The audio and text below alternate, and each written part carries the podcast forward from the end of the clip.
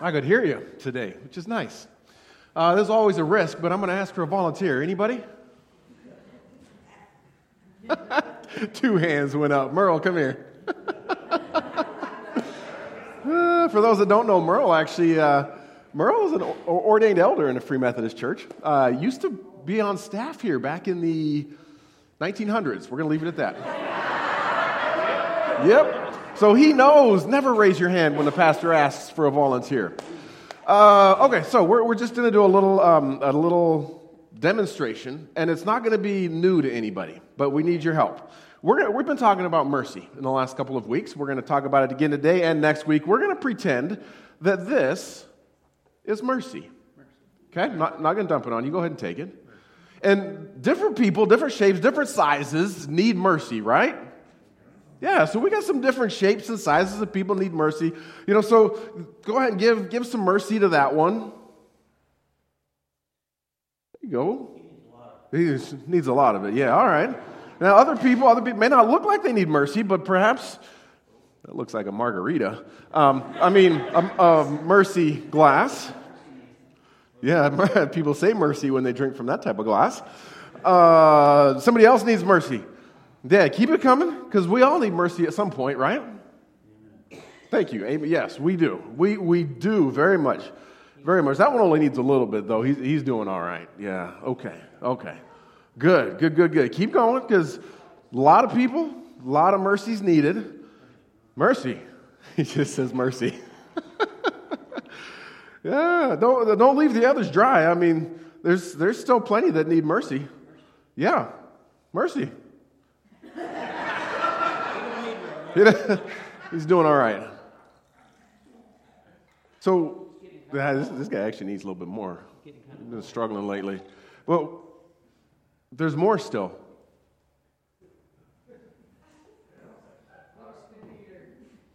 How do. He's going to start stacking them up. If you, were to, if you were to give more mercy, which is what you've been pouring out, how could you? Like, where would you have to go? Uh huh. You absolutely could. Good water. Good water. Water can go out there to the sink. Yep. And get some more water. You need to go somewhere where there's an ever present flow, right? Somewhere where you can just keep going. True. So to pour out mercy, you have to receive it. Correct. To, for mercy to flow, you need to overflow. Is that fair? That is fair. Very good. Thank you.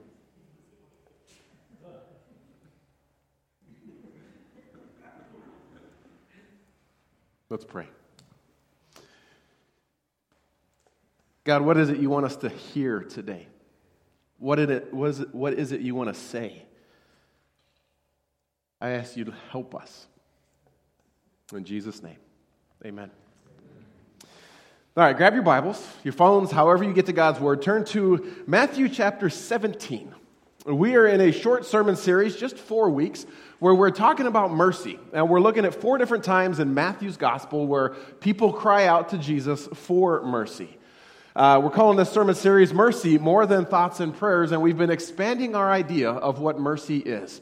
The first Sunday, I said that mercy gains traction through action. Mercy is something that we, that we do. Um, working off of Tara Beth Leach's definition, mercy is partnering with God to alleviate, to deliver somebody from their need. So that was the first week. Last week, I said that mercy can call the future into the present. If you remember, we looked at the story of the Canaanite woman and how she was needing mercy for her daughter. And Jesus uh, just surprised us all. He ignored her first, and then he called her a name that we just didn't expect. And then she said, Wait now, no, you have promised, this is my expanse of it, you have promised that all people would be able to experience you. I need your mercy now. It's a great story. So, mercy called the future into the present. Today, I want to tell you that mercy overflows, or mercy flows from the overflow.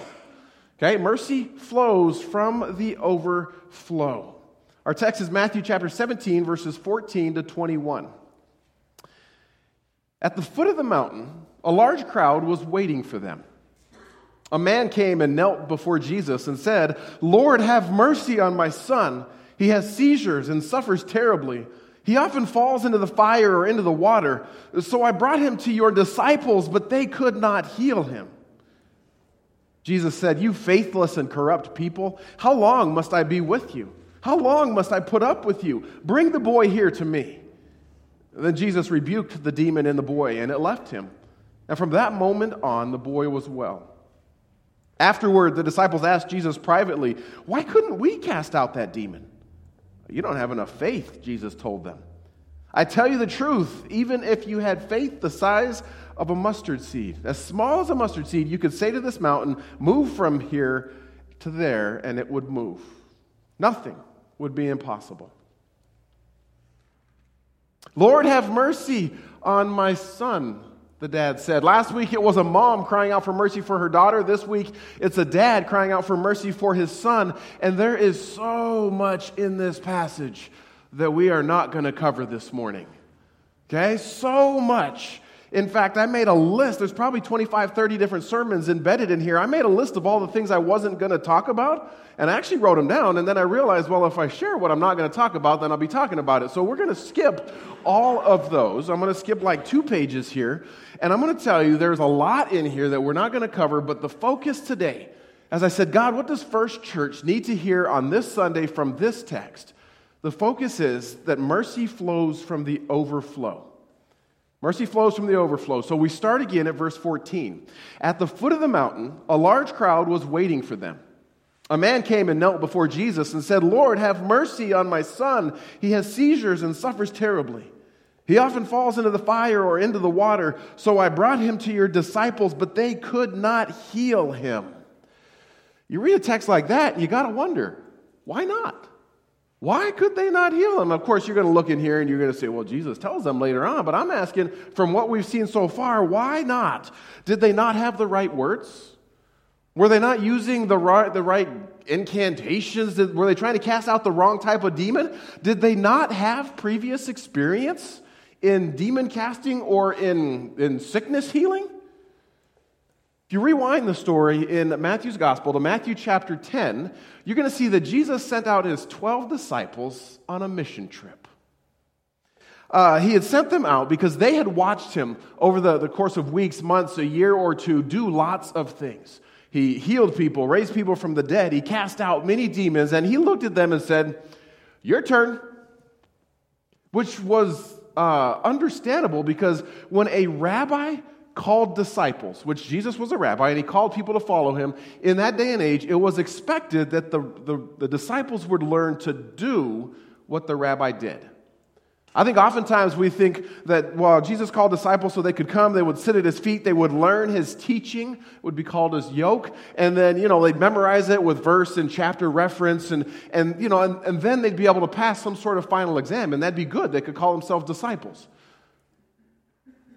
The whole point of a disciple in that day and age and in our day and age, let this sink in, is so that we will know what Jesus teaches but do what Jesus did. So in Matthew chapter 10, Jesus says, Guys, it's time to go to work. It's time for you to go and do what you've seen me doing. And he didn't just push them out of the nest and let them, you know, fall, free fall to their demise. He gave them the tools they needed to survive. Matthew 10, verse 1. Jesus called the 12 disciples together and he gave them authority to cast out evil spirits and to heal every kind of disease and illness. Huh. Do you think that authority could have been beneficial in our story today? It's okay to say yes. Not a trick question. I'm not going to ask for volunteers. Okay? Jesus gave them the authority in Matthew 10 to do what this father had brought the boy for them to do. So, in Matthew 10, did that happen? Well, unfortunately, Matthew's gospel doesn't circle back to this, but Mark's gospel does.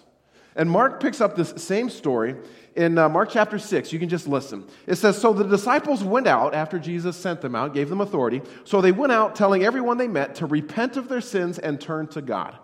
And they cast out many demons and healed many sick people, anointing them with oil. Verse 30, if you jump forward there, it says the apostles returned to Jesus from their ministry tour, told him all they had done, and taught. So again, I ask did these disciples, back in our text today, have previous experience in demon casting and healing the sick? They did. So why couldn't they do it this time? He says mercy. mercy and Jesus are always the correct answer in these four weeks. This time they swung for the fences and they missed completely. Why? Was it stage fright? I mean, they had a large crowd. It's what the text said. A large crowd had gathered. Or were they overly confident?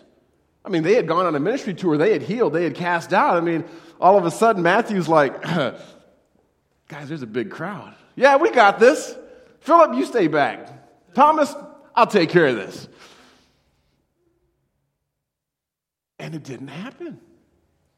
The modern day bishop of the Episcopal Church that says maybe these disciples thought they had the power in themselves. Maybe they thought they could do it without bothering God too much. We don't know why the other nine disciples couldn't cast out this demon. I mean, Jesus goes on to talk about it. It doesn't say it this early on. I think I have a pretty good idea. I think they had poured out all of their mercy earlier and then hadn't taken the time to refill. This is just James speaking this. I might be reading too much into the text. But if we say mercy flows from the overflow, had they been connected to the source? In this story, it says they came down the mountain. That means there was a group that was up the mountain. So Jesus, Petey, Jimmy, and Johnny. You guys ever heard that? Peter, James, and John, it just sounds better. They're probably younger kids. Peter, Peter, James, and John, they had taken a day hike up the mountain. That's why in the first part of this verse it says, At the foot of the mountain, a large crowd was waiting for them when they got back down. So was this just a day hike? Take a couple hours? Did it take a couple days? We don't know. But we know that for the time that Jesus and Peter, James, and John were up on the mountain, the other nine were disconnected from the source. They were at least not in the same physical proximity with this person who they had seen doling out mercy for several months, if not years. Now, if you were following along in your Bible when I read this text, I said I was going to read verses 14 through 21, and some of you were like, wait, he stopped at verse 20. Raise your hand if you in your Bible you've got verse 21. Okay, there's a, there's a few. There's a few. Mine doesn't have it. Because, and here's why. In the original Greek, some of the Greek translations that they have of this portion of Scripture has verse 21 in it, others don't. So, what my Bible did is they let this in as, as an asterisk. Um, if you're not familiar with how to, how to study Scripture, sometimes there is a little asterisk in there, and then at the bottom, in the very fine print, that's not the uh, giant print, but the type you have to get out your magnifying glass for, it says, verse 20, it says, Some manuscripts add verse 21. Okay, so at the end of 20, it says, Move from here to there, tell the mountain that, and nothing would be impossible. Some manuscripts add, but this kind of demon won't leave except by prayer and fasting. This time a demon won't leave except by prayer and fasting. This line is found in Mark's account of the story, but this line here tells me, at least I think it tells me, that perhaps these nine that were left had not been as connected to the source as they needed to be. Prayer and fasting in that day, and of course in our day, are kind of well, we, we hear the words all the time, but they're kind of next level spiritual disciplines. When you do that, you move closer, you move nearer, you, you, you see God more clearly. It'd be like looking at a bug in a, uh, just with our naked eye, you can only see so much, and then sticking it under a magnifying glass. It gets bigger. Stick it under a microscope, it gets even bigger.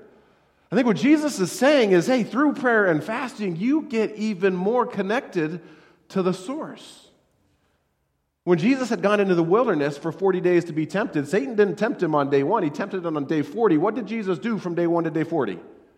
He prayed and fasted. In the early church, before they made big decisions, what did the early church do? Prayed and fasted. In uh, Acts chapter 13, verse 2 and 3, it says that the group that had gathered were about to make a big decision. So uh, God had told them to send out Saul and Barnabas. And so it says, after they prayed and fasted more, they sent them out. Now, this is a one time occasion, no big deal, but a chapter later, we see Paul and Barnabas doing that same thing. At every church they planted, it says in chapter 14, verse 23, it says they prayed and fasted and laid hands on the people and, and let God do what God did. So I'm, I'm seeing this. This this type comes out through prayer and fasting, and I'm thinking to myself, well, that's that next level. That's that closeness. That's that intimacy. That's that filling up. that the disciples may not have had. Again, may not have. I'm going to go on a rabbit trail. Will you follow me for a second? Just park it right over here. I love this story because the dad who goes and uh, goes to the disciples anticipating that the disciples will be able to heal a son. Maybe he's heard about their success in the past, or maybe he just knows that a rabbi's disciple should be able to do what the rabbi does. He goes to the disciples, and the disciples can't heal the boy. Most people would have turned around and walked off. Not this guy. This guy's like, wait, I, I need to get closer to Jesus. I'm not going to let the, the disciples' failure get in the way of what I know Jesus can do. How often today do church people keep non church people from experiencing Jesus? Ooh. Thank you. A lot. How often, I mean, Gandhi said it well I love your Christ, but not your Christians. How often do the disciples of Jesus stand in the way of people experiencing a mercy exchanging relationship with Jesus? This isn't just like in the last two or three years. I, I, I, study from a commentary that's almost 70 years old, and that commentator said this In spite of the failure of the disciples, the Father never doubted the power of Jesus himself. It's as if this father said, Only let me get close to Jesus and my problems will be solved. My need will be met. There is something very poignant about that, this author writes. There's something very universal and very modern. There are many who feel, this is 70 years ago, many who feel that the church, the professed disciples of Jesus in their own day and generation, have failed and are powerless to deal with the ills of the human situation. And yet, in the back of the minds of the people who are needing Jesus, there's this feeling if we could just get beyond as human followers, just get behind this facade of ecclesiasticism and the failure of the church, if we could just get to Jesus himself, we would receive the things we need. This guy says it's our condemnation and our challenge that even yet, though men have lost their faith in the church, they have never lost their faith in Jesus Christ himself.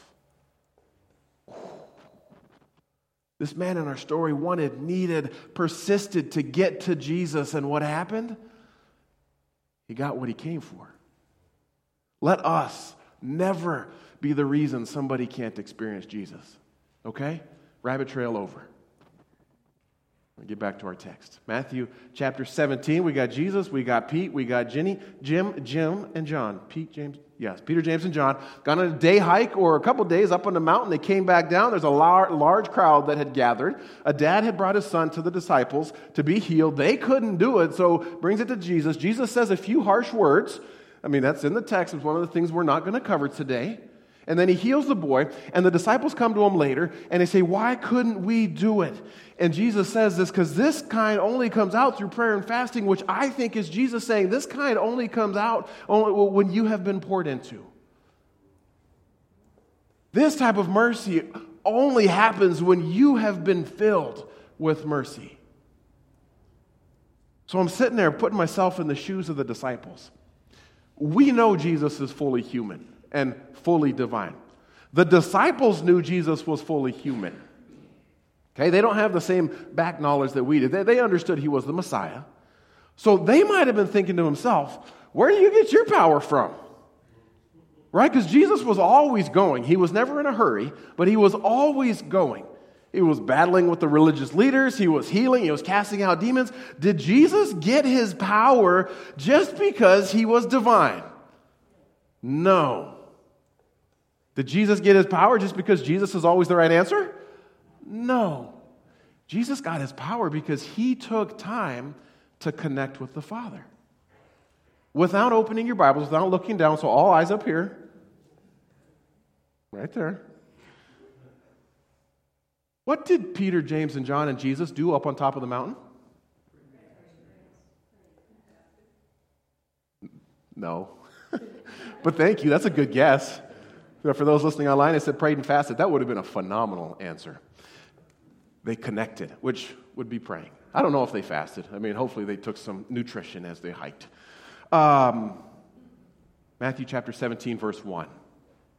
Six days later, Jesus took Peter and the two brothers, James and John, and led them up a high mountain to be alone, which is code word for to plug in, to get poured into. And then watch what happens. Verse 2.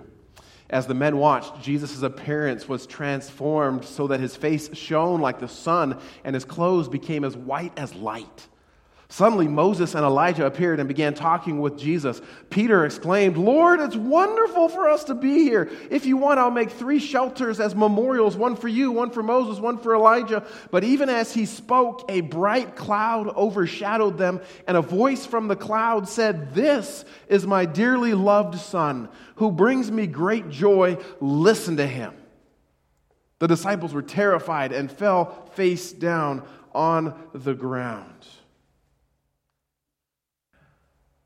The church traditionally calls this the transfiguration, which is a big fancy way of saying this is probably the coolest time we ever get to witness Jesus plugging in. One of the coolest times we ever get to see Jesus being poured into. I mean, he was in such deep fill me up, Father mode that he glowed. All right, that's what took place up on the mountain. And then he came back down the mountain, and what happened? Mercy overflowed because he had been filled up. He was able to overflow. A conservative commentator that my grandpa used to study from says this Real religion is to rise from our knees before God, he's speaking about the, trans, the transfiguration, to come down to meet men and their problems. Real religion is to draw strength from God and give it to others. Real religion involves both meeting God in the secret place and men in the marketplace. And I would add that real mercy is being able to pour out what you have been poured into. Jesus showed mercy because he had just gotten filled up. That's pretty cool, huh? I think so. So, what do we do with this? What, besides, like, oh, that was a fun picture and cup analogy, what are we going to leave thinking about today? What does God want us to hear? You know, over the past two weeks, I've been pushing us, telling us to pray for opportunities to go out and show mercy, to, to live mercy, to be mercy. I've been telling us to go out, right? I wonder if today is a day where we're needing to be told, hold on a second, before you go out, you need to make sure you're, you're filled up. You need to make sure that you are overflowing so that you are able to spill into and onto others. I want to invite Tim to come up. We do this often at the end of uh, at the end of our services is we give a time of you know time to reflect, a time to think, a time to pray. We do this intentionally because so often we just want to get up and go. We've got things to do, we've got meals to eat, we've got you know shows to watch. There might be golf on today, maybe. But if we miss what God might be wanting to say to us, then we've missed some of the point of being here today. So, as Tim kind of strums quietly in the background, we're going to have an opportunity just to pray. And I want us to ask ourselves, I want us to take a serious look at our own walks with Jesus. Have we had success with Jesus in the past, but now we're just coasting? Have we been used mightily by God through God's power in the past, but now we've been trying to go in our own power? Do we need to withdraw? I love, I, I, I, love this. In the story in Matthew 10, or actually in Mark 6, where the disciples went out, they came back, right? And they told Jesus everything that they had, that they had done. You know, first thing Jesus does to them isn't high five and say, let's keep going. The first thing he says is, let's get away so we can pray, so we can be together. That's Matthew 6, verse 31. So, do we need to have that time? Do we need to join Jesus on the mountain and be filled back up? Do we need to enter into deeper times of prayer and fasting so that we take that next step of intimacy, of nearness, of clearness with God? Or have we spent the last days, weeks, months, years being poured into and we've never come down the mountain to pour into others? There's a lot of other things that we could get from that text. But I want to allow the, the Holy Spirit to do what the Holy Spirit does best and guide and convict and direct and encourage and point. So we're going to spend a little bit of time praying. Tim will play. If you want to be prayed for, Sherry and I'm going to ask Joel will be in the back corner in the prayer in the prayer corner and they'll pray for you. And I'll, I'll, pray so that if, you know, people's heads will be bowed and their, their eyes will be closed. So if you want to go back there without being noticed, that'll be fine. If you want to, if you want to stay right where you're at and pray also, that's also completely fine. But ultimately, I want us to ask the question, God, what do you want us to leave with this morning? Do we need to go and refill? Or is it time for us to go and pour out? Or is there something completely different? Heavenly Father, Lord Jesus, Holy Spirit, I ask that in these moments, these minutes that we have from here, uh, I ask that you would speak. Lord, do we need your mercy pouring into our lives? Are there things in our lives that situations that we need you to pour into us? Help us see that. Lord, are we so full from you constantly pouring into us that it's time for you to push us out of the nest? It's time for you to say, go do what Jesus did. Show mercy. God, is there something completely different that, that we need to hear? I ask that you help us listen. Help us draw near to you. And in doing so, would you draw near to us in these coming moments?